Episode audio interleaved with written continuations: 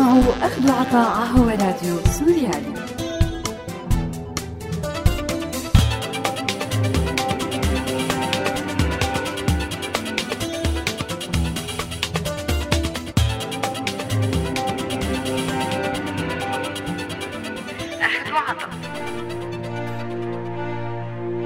أعزائي المستمعين أهلا وسهلا فيكم.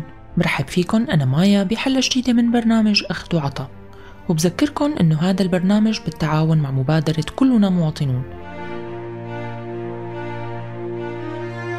من بداية تأسيس منظمة الأمم المتحدة وكل الدول الأعضاء فيها بيقوموا بمحاولات حثيثة لدخول مجلس الأمن حتى ولو كان لمجرد الفوز بمقعد غير دائم فيه. هذا الشيء بدل على أهمية الدور اللي بيلعبوه أعضاء مجلس الأمن بالعلاقات الدولية واستراتيجيات السلم والحرب بالعالم كله. ويمكن أكثر التأثيرات اللي بتنعكس على حياة الشعوب وسيادة الدول وأكثرها ظهورا هو استخدام حق الفيتو من قبل الأعضاء الخمسة الدائمين بمجلس الأمن شو هو مجلس الأمن؟ كيف وإيمتى تشكل؟ وإيمتى بلش العمل بحق الفيتو؟ وشو الأسباب اللي أدت لأقرار هذا الحق ضمن آليات عمل المجلس؟ شو انعكاساته على العلاقات الدولية وسيادة الدول كل هاد رح نحكي فيه بعد شوي منلاقيكن بعد الفاصل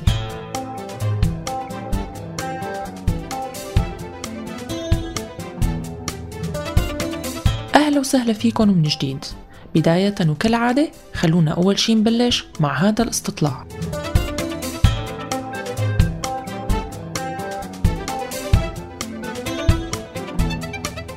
بتعرفي إمتى بلش العمل بحق النقد الفيتو آه، بمجلس الأمن؟ آه، ما بعرف بالضبط أي سنة بس بعتقد يكون بعد الحرب العالمية الثانية. ما بعرف إمتى بالضبط بلش العمل بحق الفيتو.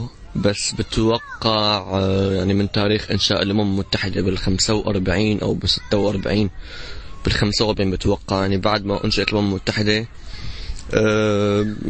اتفقوا الدول يلي أنشأتها إنه هن يكون معهم حق النقد الفيتو. برأيك حق النقد الفيتو خلى العالم مكان أفضل أو أسوأ؟ لا أنا برأيي لا أسوأ. طبعا حق الفيتو خلى العالم أسوأ. نتيجة تحكم هي الدول الدول الدائمة العضوية اللي, اللي معها هذا الحق. نتيجة تحكمها بكل شيء له علاقة بال بالأمور السياسية بالعالم القضايا السياسية بالعالم. يعني أي شيء ما بترغبه دولة من هالدول أو في لها مصالح معين فيه فهي بتعترض عليه للأسف. ف يعني برأيي خلى العالم هو مكان أسوأ مو أفضل. أنت مع إيقافة ولا مع استمرار ممارسته بمجلس الأمن؟ لا مع إيقافة. طبعا أنا ضد حق الفيتو لأنه بيمنح آه، هي الدول الخمسة فقط فرصة لتعطيل أي شيء. أي قرار أممي له علاقة بدولة من الدول أو بقضايا من القضايا آه، لازم يكون في إعادة هيكلة للأمم المتحدة بشكل عام ويكون في حق متساوي لكل الدول آه، بطرح أفكارها أو بالاعتراض على شيء. وما يكون آه، العالم كله يعني بإيد دول معينة إلى الحق إنه تعمل كل شيء.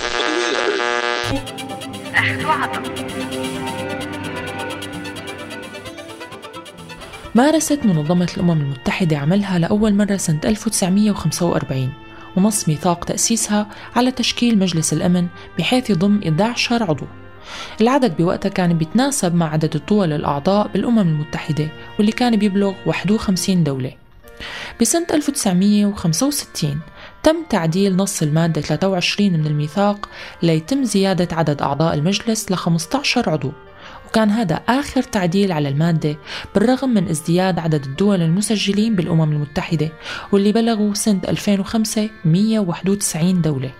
يعتبر مجلس الأمن امتداد لمجلس عصبة الأمم المتحدة اللي تم حلها بعد فشلها بتجنيب العالم حرب عالمية تانية. وكان مجلس العصبة بيضم كمان خمس أعضاء دائمين هن بريطانيا، فرنسا، إيطاليا، اليابان والولايات المتحدة.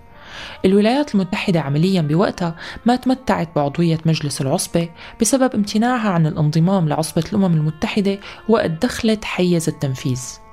وتم بوقتها انضمام الاتحاد السوفيتي وألمانيا لمجلس العصبة بعد موافقة ثلثي أعضاء عصبة الأمم المتحدة بحسب المادة الرابعة من العهد الدولي لعصبة الأمم المتحدة.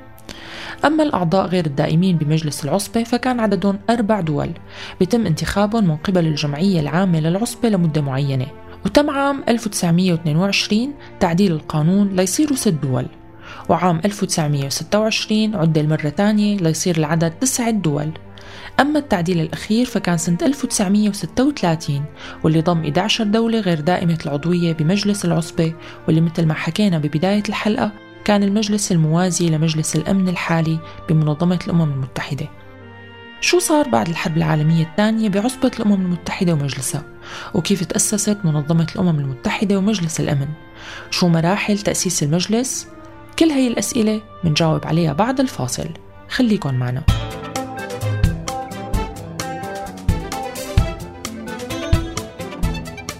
طيب هل بتعتقدي إنه الفيتو الروسي والصيني على كثير من مشاريع القرارات المتعلقة بسوريا ساهمت بتعقيد المشكلة ولا بالعكس فادتها؟ لا طبعا بتعقيدها لأنه هي كانت عم تخدم مصالحها بالنهاية. مو مصالح الشعب يعني. طبعا الفيتو الروسي والصيني برأيي ساهم بتعقيد المشكلة أكثر من حلها. آه، خاصة أنه استخدم ببدايات الأحداث وكانت القرارات الأممية كلها لها علاقة بإدانة العنف. وإحالة مرتكبيها للمحكمة الجنائية. يعني ما كان في آه، قرارات تدعو للتدخل الدولي أو التدخل العسكري آه، بسوريا. فبرأيي الفيتوات الروسية والصينية عقدت المشكلة أكثر ما ما ما حلتها.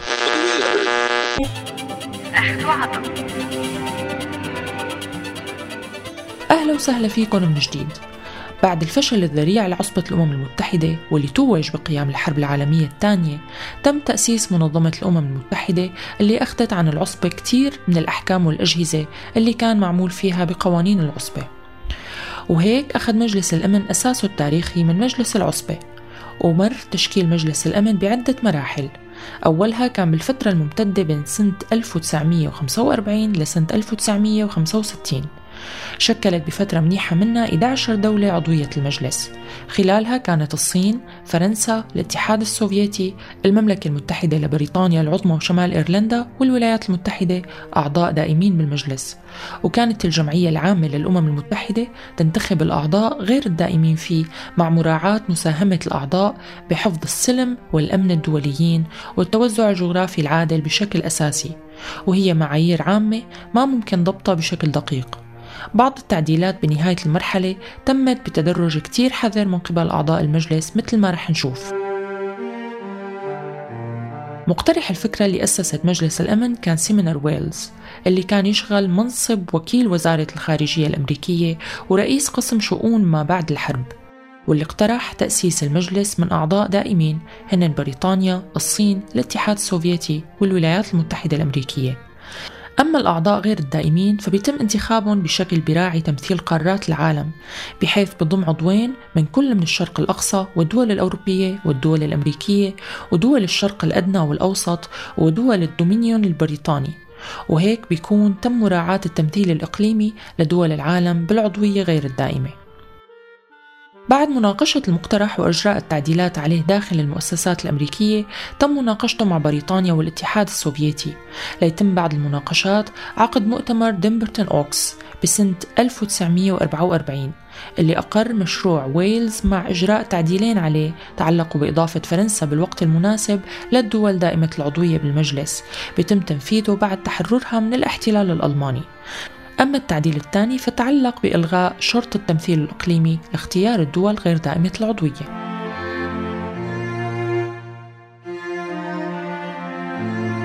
التشوهات بقانون مجلس الأمن ظهرت بصورة مباشرة. ممكن نلاقي مؤشراتها بمؤتمر سان فرانسيسكو اللي تم إطلاقه كإعلان لنهاية الحرب العالمية الثانية واللي اقترح إجراء تعديلات على مجلس الأمن راح بعضها باتجاه إلغاء فكرة العضوية الدائمة لأعضاء المجلس أو زيادة عدد المقاعد للدول الأعضاء فيه بيشمل الدول دائمة العضوية وغير دائمة العضوية. ووضع ضوابط موضوعية لانتخاب الدول غير دائمة العضوية.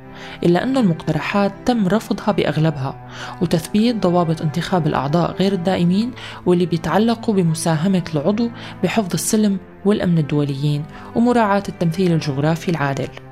بسنة 1965 وتحديدا ب 17 آب تم تنفيذ تعديلات أقرت سنة 1963 بتتعلق بزيادة أعضاء مجلس الأمن من 11 عضو ل 15 عضو والتمييز بين نوعين من العضوية. العضوية الدائمة وبيشغلوها خمس دول هن الولايات المتحدة الاتحاد السوفيتي المملكة المتحدة لبريطانيا العظمى وإيرلندا الشمالية الصين وفرنسا.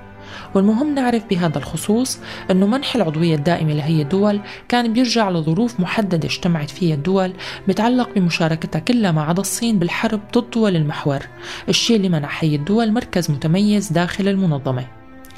أما الأعضاء العشرة غير الدائمين فبتنتخبهم الجمعية العامة بأغلبية الثلثين لمدة سنتين مع مراعاة الاعتبارات السياسية والجغرافية اللي ما بتعتبر بالنهاية أمور ملزمة قانونيا للدول الأعضاء بالأمم المتحدة.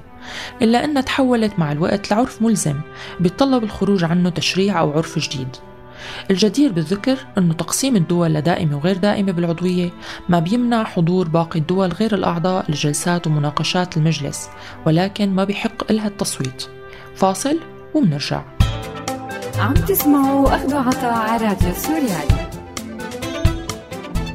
البعض بيعتبروا حق النقد هو وسيلة لمنع كثير من الصدامات المباشرة بين القوى العظمى بالعالم. هل برأيك ممكن إنه يتلاقى صيغة تانية لحتى تمنع هاي الصدامات غير حق النقد؟ أه، طبعا ممكن. يعني مو شرط بس بحق الفيتو إنه يتمنع الضمان ممكن بالمفاوضات أه، ممكن بالاتفاقيات مو شرط حق الفيتو يعني. ما بتوقع أه، حق الفيتو هو وسيلة لمنع الاصطدامات المباشرة بين الدول العظمى بقدر ما هو منع إحدى الدول من لنقول من السيطرة أو من التحكم بمصالح دول صغيرة معينة. يعني مثلا بالحالة السورية شفنا روسيا استخدمت حق الفيتو والصين ثلاث مرات بتوقع. يعني مثل ما حكيت بالنسبة لموضوع الأمم المتحدة برأيي الأمم المتحدة كلها فكرة خاطئة حاليا نتيجة نتيجة عدم تساوي كافة الدول بالعالم بالحقوق بالواجبات وبالقوانين يعني.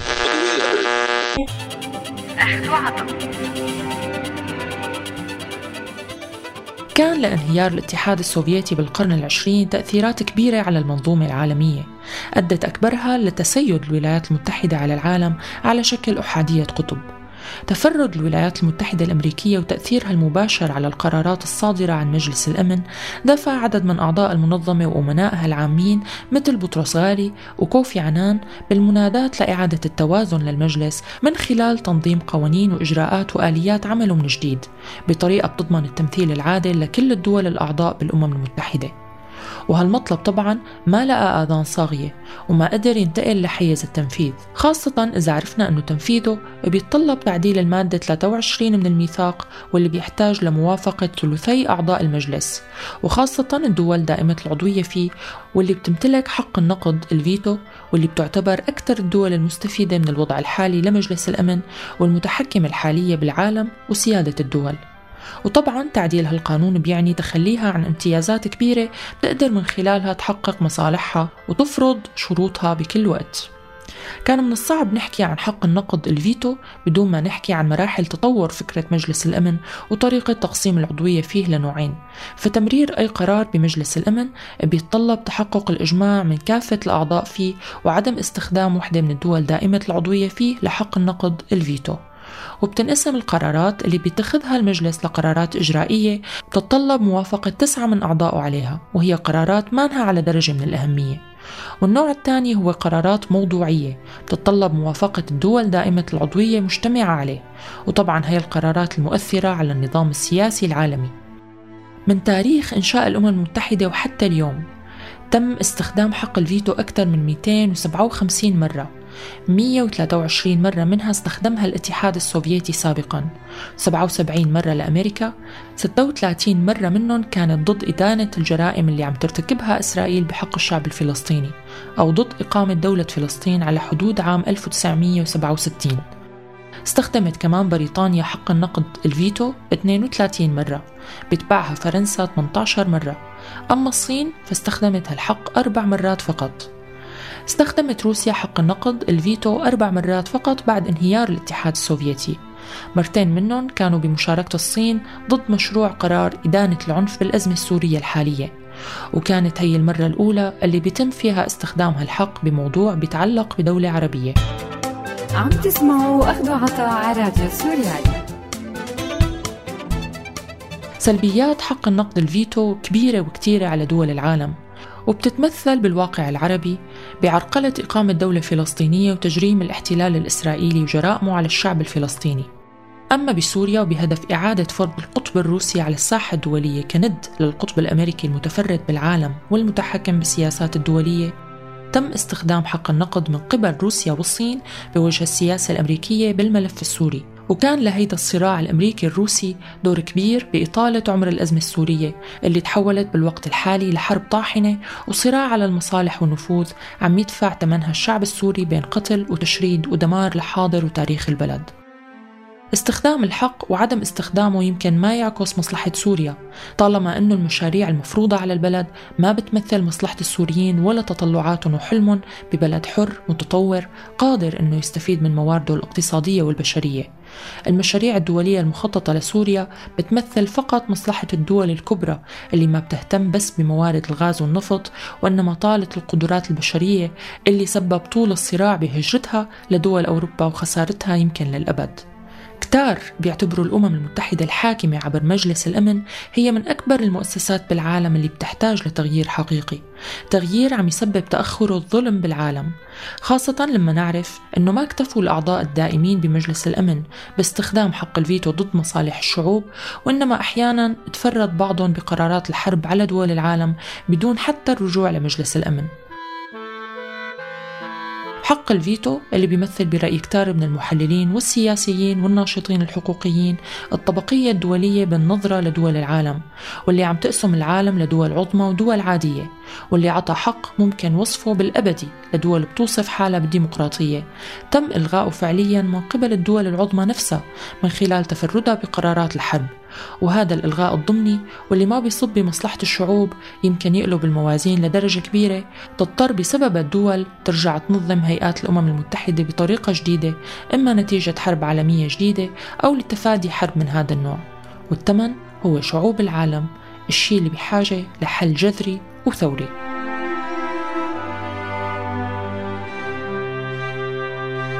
بنهاية حلقتنا أصدقائي أنا بوداكم على أمل التقي فيكم بحلقة جديدة من أخذ وعطا الأسبوع الجاي. لا تنسوا تتابعونا على موقعنا سوريالي dot com وأرشيفنا دائما بتلاقوه على ال SoundCloud. ولا تنسوا تولفوا علينا FM من هون للأسبوع الجاي كونوا بألف خير.